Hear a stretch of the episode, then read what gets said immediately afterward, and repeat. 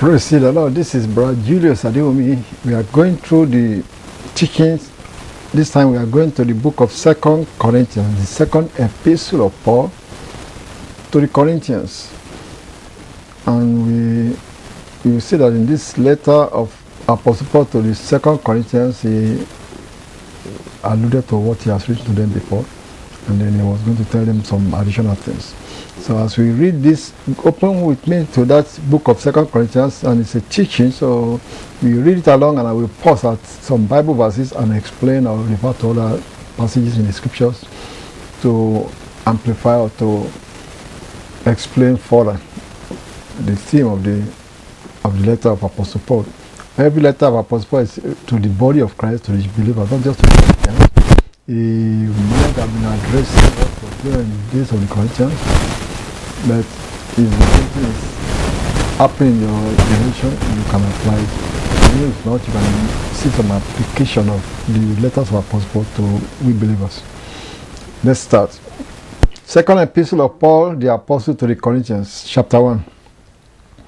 Paul, an apostle of Jesus Christ by the will of God, and Timothy, our brother. Now we know it's Timothy that wrote this letter for Apostle Paul unto the church of God which is at Corinth with all the saints which are in all Achaia. So he was not just writing to the church in Corinth. Corinth is just a town. There may be other towns in that same community called Achaia, that environment, that area called Achaia. So he expected them to also read this letter because it's an identification for every believer. Grace be to you and peace from God our Father and from the Lord Jesus Christ. Blessed be God, even the Father of our Lord Jesus Christ, the Father of mercies, and the God of all comfort. That's how he addresses this, open this letter this time. He's saying our God is the Father of mercies, not just one mercy, all forms of mercies. Mercy in your finance, mercy in your health, mercy in your ventures, mercy even in any offenses you have made. God is a God of mercies and a God of all comfort. Verse 4 Who comforted us in all our tribulation, that we may be able to comfort them which are in any trouble, by the comfort wherewith we ourselves are comforted of God. So Apostle Paul was actually talking about his own experience of being persecuted, that the tribulation he was mentioning. And he said, God has comforted them. God will give you some joy in your heart. Some God will give you some hope, remind you of some promises so that you can bear whatever you are suffering. When you know where you are going, you will be excited. And that is the comfort. Verse 5. For as the sovereigns of Christ are bound in us, so our consolation also are bounded by Christ. So as we suffer for Christ, Christ also is consoling us, showing us things to come that will keep us going forward. Verse 6 And whether we be afflicted, it is for your consolation and salvation, which is effectual in the enduring of the same sufferings which are also which we also suffer, or whether we be comforted, it is for your consolation and salvation. Why is he saying they are suffering for the believers? Because they went about preaching the gospel to make somebody to get somebody saved, to save some souls.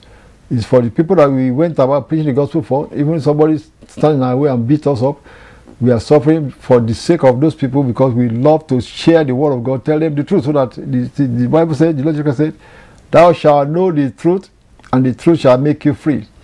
So when we bring the word of truth to people in any area, and uh, when they receive that truth, they are elevated from one low level to a higher level before God.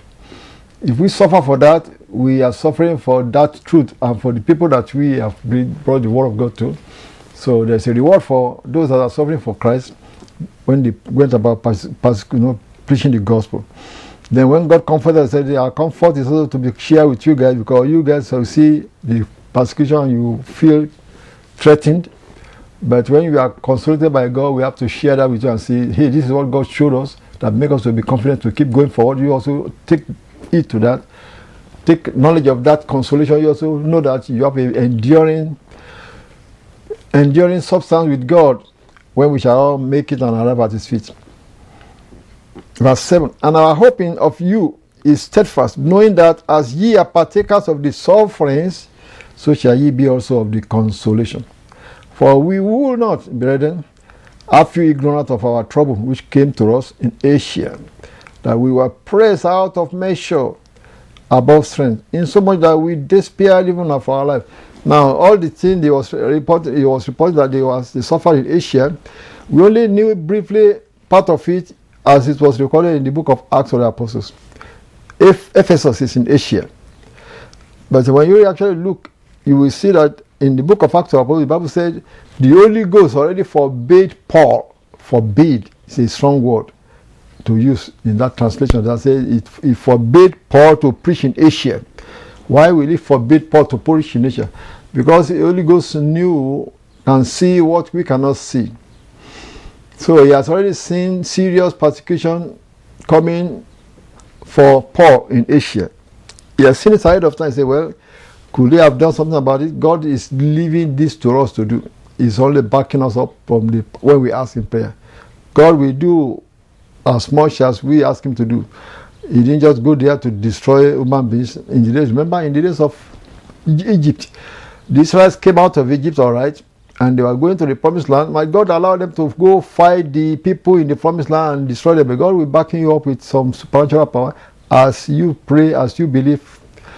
He created all these people that you are created, they were that have been destroyed also. God created them. So God didn't do it the way we have expected. You know, if we were to be like God, we would have said, Lord, you should have given us this land, just slay all of them so that we get there, we just bury them.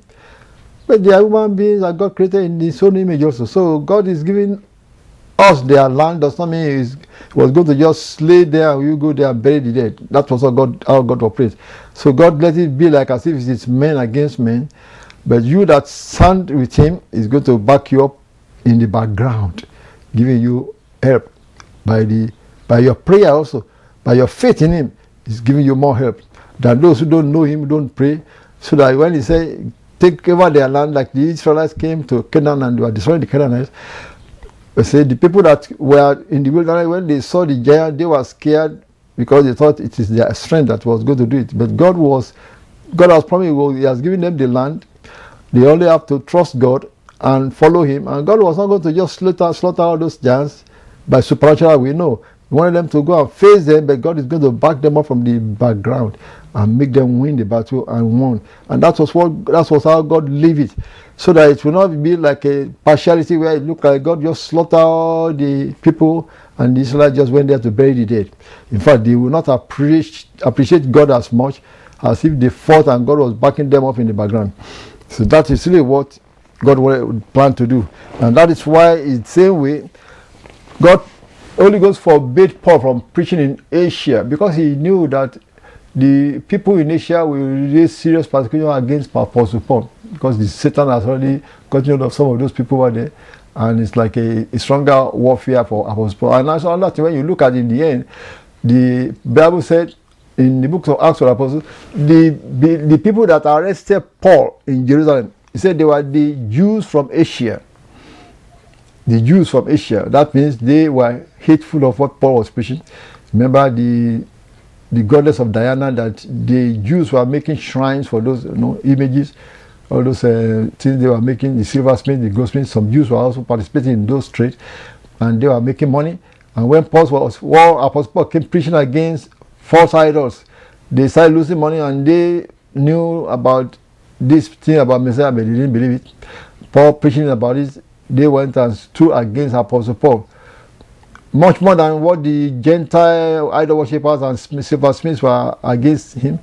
But they stood against Apostle Paul and went all the way to Rome to pass. To, that's what Apostle Paul mentioned said, Alexander the coppersmith did me much evil. Alexander was a Jew. He was a coppersmith in Ephesus. He was part of the people that rose up and said we should, we should stand against Paul. And he told them, let's take it legally. Let's not fight. Let's not fight. But he didn't believe what Paul was preaching, even though he was a Jew. So that was what was going on. Okay, let's go on. We are now in first in, in second Corinthians chapter one. We are reading about what Paul was saying about persecution in Asia that went against him. And I said, well, we didn't see much about that reported except the one that was reported in Acts of the Apostles chapter 16, when the silversmiths and goldsmiths and all these smiths that are doing, making shrines, rose up and said, go, great is the Diana of, of the Ephesians, which means they were taking God against God. But see, it was it became turned into national something. And Alexander the Coppersmith knew that that would be against the Jews who were not of Ephesus, but they were also silversmiths and uh, making money. So he stood up against Apostle. So that was where Holy Ghost had already seen that coming. He told Apostle, don't go there. Let somebody else do it. That we have perhaps a different style that may come later. But see, Apostle Paul finally went there through another direction, and in the end, he got into that serious persecution. And here uh, what he was saying that they had, he said that as much we are pressured, pressed out of measure in Asia. Verse 9. They said that we had our, the sentence of death in ourselves, that we should not trust in ourselves, but in God, which raised the dead. So he was just committing his life into the hand of God, even though they have too much pressure, persecution from Asia, from those goldsmiths and silversmiths that wanted to pressurize, they it to pressure against the, the preaching of the true God, because they got the, the people of Asia under their belt, worshipping idols, and they are making money from the shrines they make for them.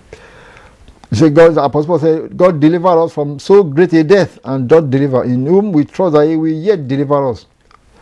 Ye also helping together by prayer for us, that for the gift bestowed upon us by the means of many persons, thanks may be given by many on our behalf. He said, I know you also are praying for us, and we know that God will give us victory, and shall many people will be giving thanks to God on our behalf. Verse 12. For our rejoicing is this the testimony of our conscience that in simplicity and godly sincerity, not with fleshly wisdom, but by the grace of God, we have had our conversation in the world, and more abundantly to you all. For we write none other things to you than what ye read or acknowledge, and I trust ye shall acknowledge even to the end. And it's just mentioning that he is same letter to them, more like to encourage them. And Verse 40 says, Also ye have acknowledged us in part that we are your rejoicing, even as ye also are ours in the day of the Lord Jesus Christ. He said, we, As long as you are standing in Christ, we'll be rejoicing over you. You guys rejoice over that. We are also standing in Christ found. Verse 15, And in this, in this confidence we are, was minded to come unto you before, that ye might have a second benefit. Second benefit means he was, come back there and teach them some more things. That's the second benefit because he was one that founded that church. That's the first benefit they have when they are saved. He went to come back and teach them some more things. That will be second benefit. Verse 16. And that to pass by you into Macedonia and to come again out of Macedonia unto you again and of you to be brought on my way toward Judea. Like that was what his intention was. He wanted to come to them. Then from there, he thought he would go to Macedonia. And then from Macedonia, came back to them before he go toward Jerusalem. Verse 77 When I therefore was thus minded, did I use lightness, or the things that I purpose, the, I purpose according to the flesh, that with me there should be yea, yea, and nay, nay. Did I change my mind? No, it's not that I changed my mind. He said, But as God is true, our word told you was not yea and nay, for the Son of God, Jesus Christ, who was preached among you by us, even by me and Silvanus and Timotheus, was not yea and nay, but in him was yea. That is, what he was saying was that he, he didn't know that he was doubt double-mindedness. He, he was going to tell him the reason why he was able to, not able to come. It's because he said when we preach Jesus, it's yea, it's always positive. For all the promises of God in him are yea, and in him amen, unto the glory of God by us. Now ye which established us with you in Christ, and has anointed us is God, who has also sealed us and given the harness of the Spirit in our hearts. You see, God has given us the harness of the Spirit, the down payment of the Holy Ghost that we have in us. He says, the, the Lord God has done that for us. We, we are rejoicing in Him. Now, verse 23 is going to tell them why He was not able to come. Moreover, I called God for a record upon my soul that to spare you, I, can, I came not as yet unto Corinth. To spare you. What do you mean to spare him? In the letter he first sent to them, First Corinthians, you notice he mentioned so many things he heard was going wrong among them that made him to be furious. He said, Deliver somebody that was committing fornication among you, deliver him unto Satan. And my spirit will be there when you do this. You guys are letting this continue this is going to be like a leaven that is poised that's going to leaven the whole lump. So he was really angry about, uh, or really furious about what was going on in their midst. So many errors are going on. Look like the, there's division among them. He said if he went there, it would be like bringing some punishment that almost make him to almost be putting punishment upon people by the spirit. We don't want to deliver people on Satan. So he said, that's why just back up. Don't go there yet. Let's just keep praying. It's a time to pray and just leave it alone and prayer will handle it rather than to go there and begin to yell and scream and fight and curse. Because God said we should not curse, we should bless. But how can you bless something that somebody is doing that you know is sin and is evil? You almost feel like cursing the person. I remember a minister that almost said, This man is making my ministry to be ridiculed. And the minister that was saying that was almost angry. And anyone that is angry will almost feel like cursing the man that he said was making his ministry to be ridiculed. What does that mean by making his ministry to be ridiculed? Because people associate this fellow to be part of his ministry, but they are now pointing that this fellow has been sleeping around with in adultery, fornication. So, and they are linking him to the ministry of this minister, and that made the minister to be mad that this fellow is making my ministry to be ridiculed. So that is going to make a minister almost want to curse, and you are not to curse and to keep praying. So that was why Apostle Paul said, For to spare you, I didn't come to, to Corinth for now. Verse 24 says, Not for that we have dominion over your faith, but we are helpers of your joy. For by faith he stands. It's not that I am authority over your faith, but you see, we are only helpers of your of your joy. Now that's the end of chapter one. Let's go to chapter two say continue is the continuation of the same chapter. It's what he was talking about. The books were divided into chapters and verses for our reference. Say, but I determined this with myself that I will not come again to you in heaviness. So that's what I just explained. Because if he went there in heaviness, he was going to be hearing more stories of woes and doom that you call these people holy people, and you say they are all righteous. And this according what that, this one did, what that fellow did, one that and Apostle Paul is going to begin to want to stamp down upon those that say, get out of our midst, kind of a thing, because we are called to be holy. But he said, I don't want to come without heaviness. Verse 2 So if I make you sorry, who is he then that maketh me glad? But the same which is made sorry by me, because the letter he wrote to them was going to make them, make them sorry. He that's what he was talking about. But the first Corinthians that he sent to them, he said he would have made them sorry when they saw all he was saying, cast this man out of your midst and you are you guys are divided in this direction, and so on and so forth. Verse 3 And I wrote this same unto you, lest when I came I should have sorrow from them of whom I ought to rejoice, having confidence in you all that my joy is the joy of you all. So that's why I wrote this thing so that you can, when I see you, it will be joy, not sadness and and and uh, judgment. Verse 4 For out of much affliction and anguish of heart I wrote unto you, with many tears not that ye should be grieved, but that ye might know the love which I have more abundantly unto you. Say, because you love them and you wanted them to arrive at the Lord, at Jesus' feet. Why are we struggling and being a believer and being persecuted? And if you don't arrive at Christ, we just we are just no better than those who don't believe anything that are going to hell. We want to arrive at the Lord Jesus Christ's feet and receive well done, that good and faithful servant. So that's why it is when that's why he said he, he, he loved them so much. He wanted to make sure that they they are going in the right direction. Verse 5. But if any have caused grief, he has not grieved me, but an, in part, that I may not overcharge you all. Sufficient to such a man is this punishment, which was inflicted of many. What punishment was he talking about? He was referring to the man he said they should deliver unto Satan, the man that was reported to be fornicators, that was still coming among them, that say he was a believer, but he was sleeping with his father's other wife, not his mom, but his father's younger wife, because people in their when they are old, they try to marry a younger, a younger lady, and this man, that's an adult son, they were reported that he was sleeping with his father's wife. That said that's fornication, and even unbelievers respect their father, they will do that. And this man is in your midst, claims to be a Christian. Is born again? Is among us. Cast him out. He said, deliver him to Satan to be punished. And that was the type of thing he said. They should even gather together and mention a man's name deliver him unto Satan. And that will be terrible when they mention somebody's name in the midst of the community. And he was also there and ask Satan to get hold of the man. That's like a, a grief, a man that is openly presented to the devil like that.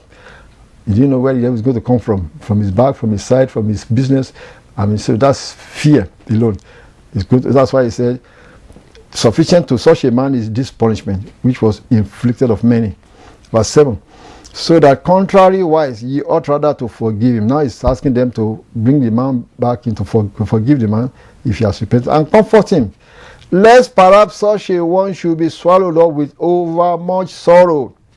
So you can see after Paul has yelled at them in, chapter, in the first letter of Corinthians, which you see in chapter 4, 1 Corinthians, when he said it was reported commonly that there is a fornication among fornicator among you guys. And he said he should deliver me. Now he's coming back in this second letter saying, so that the man is not swallowed up with overmuch sorrow, they should forgive him, comfort him, which means they should bring him back to their midst. Maybe he has even left their midst. He was just in a sorrow right now because he most, he most likely will stop what he has been doing. Maybe nobody confronted him before. Now that he stopped it, he still, the Satan is still locking behind to nail him down. So that's why they have now to comfort him. Also, if he has repented, especially. Verse 8, Therefore I beseech you that you will confirm your love toward him. So you see now God is love. After he has conscious somebody, somebody repent, God will forgive, and you are now back into fellowship with God. Verse 9. For to this end also did I write that I might know the proof of you, whether ye be obedient in all things. To whom ye forgive anything, I forgive also. So you see, he's writing this letter now to the Corinthians. Maybe some of them have come back and reported the situation to Apostle Paul that this man is almost in tears and afraid, sorrowful. And Apostle Paul is now saying, bring the man back, forgive him. If he has turned away from that lifestyle, not going to sleep with his father's wife anymore, and let him be comforted. So to whom you forgive anything, I forgive also. For if I forgive anything, to whom I forgive it, for your sakes forgive I it in the person of Christ. Verse 11. Lest Satan should get an advantage of us, for we are not ignorant of his devices. Satan can take advantage of when believers are having evil things among them and they didn't forgive somebody. Satan can take advantage of that, begin to use it against the believers. Because God expects us to walk in forgiveness and in love. Verse 12. Furthermore, when I came to Troas, now it's, it's left that thing, he's going to talk of something else. When I came to Troas to preach Christ's gospel, and the door was opened unto me of the Lord, I had no rest in my spirit because I found not Titus my brother. But taking my leave of them, I went from thence into Macedonia. He was reporting something else that happened. He said, well, he went to Troas to preach and he saw that there's an open door. And he expected Titus to be there maybe he told her to meet me over there and he, was he didn't show up and he was say, say I had no rest because he couldn't see why Titus couldn't make it. In those days people have been arrested, persecuted, so you know what happened to Titus. So that was say, say he had no rest until because Titus shouldn't show up.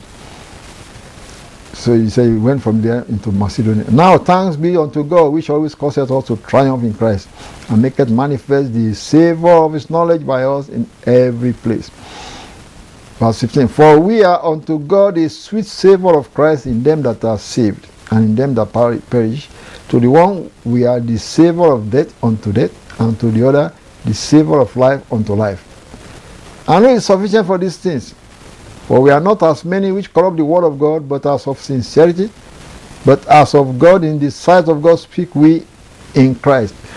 So he said we to some people when we preach the gospel, they look down and say, oh, these people are evil or these people are deceiving others. I remember when we were preaching around in, in some towns in Nigeria, some people were talking behind, I could hear what they are saying. They said, oh, wherever this, wherever anybody accept these people's religion, it is sorrow in that family. Anyone that joined their religion, they sorrow.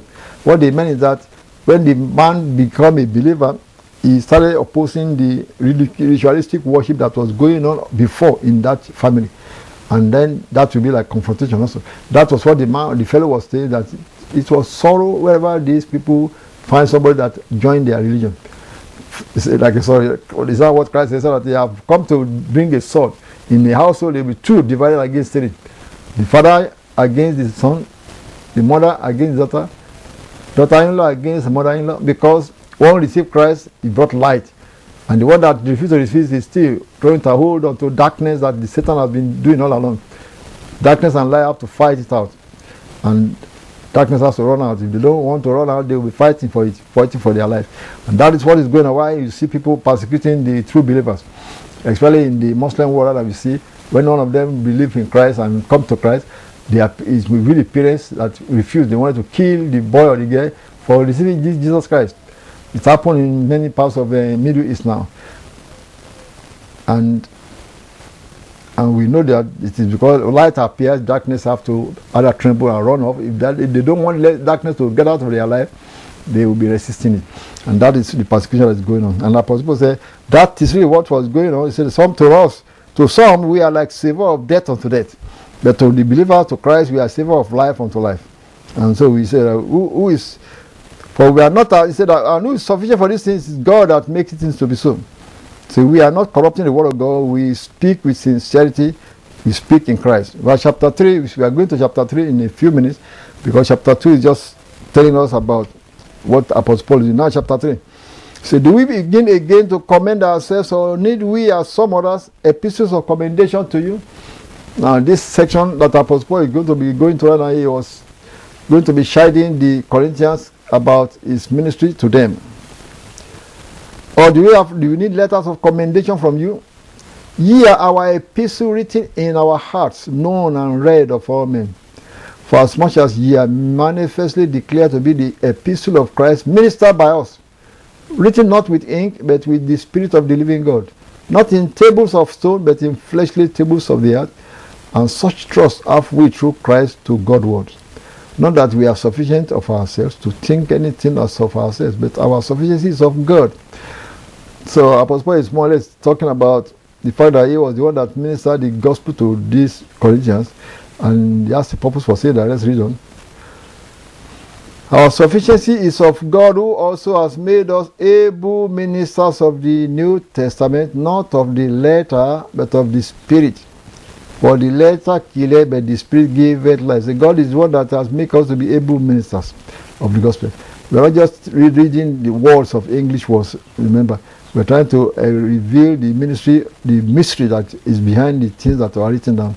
Because here he said the letter killed. What letter killed? Here he said the letter killed, but the spirit given life. Just reading the word alone is not what's going to save us, but the spirit behind the word is what given life. So that's what he meant here in verse 6. Said that, but who also has made us able ministers of the New Testament, not of the letter, not of this in English are reading to you, but of the Spirit, the Spirit behind the word that is written. For the letter killeth, but the Spirit giveth life. The Spirit of the word we are telling you is what giveth life, eternal life, make you a new creature. Verse 7. But if the administration of death, written and engraven in stones, was glorious, so that the children of Israel could not steadfastly behold the face of Moses for the glory of his countenance, which glory was to be done away. How shall not the ministration of the Spirit be rather glorious? Now he was talking about, he was referring back to the days of Moses when Moses went to the Mount Sinai and before God. When he was coming down, his face was glowing light. That the Hebrew, the Israelite couldn't stand before him because it was like radiation coming from his face. He said that is the glory that was that was shining through the law. He brought the book of law to them and that was us some glory. His light was radiating light, that he has been in the presence of God. And he said that is only glory that finally faded away from the face of Moses. He said that what they what he brought to them, the tablet of stones that was law, ten commandments that he brought to them was not for life, it's death. Anyone that does not keep this is going to be killed. That's almost like a ministration of death. That's what he's using to describe. It is a ministration of death which the Lord brought to them. He said, but it was still glorious because it was God that said, if you don't obey these laws, that's what's going to happen. He said, how, how shall not the administration of the Spirit be rather glorious? So that's what he's trying to compare that. What Christ brought is life. What Moses brought was ministration of death. But Christ brought life because it's changing life from inside. And we're going to continue this in the next broadcast. God bless you.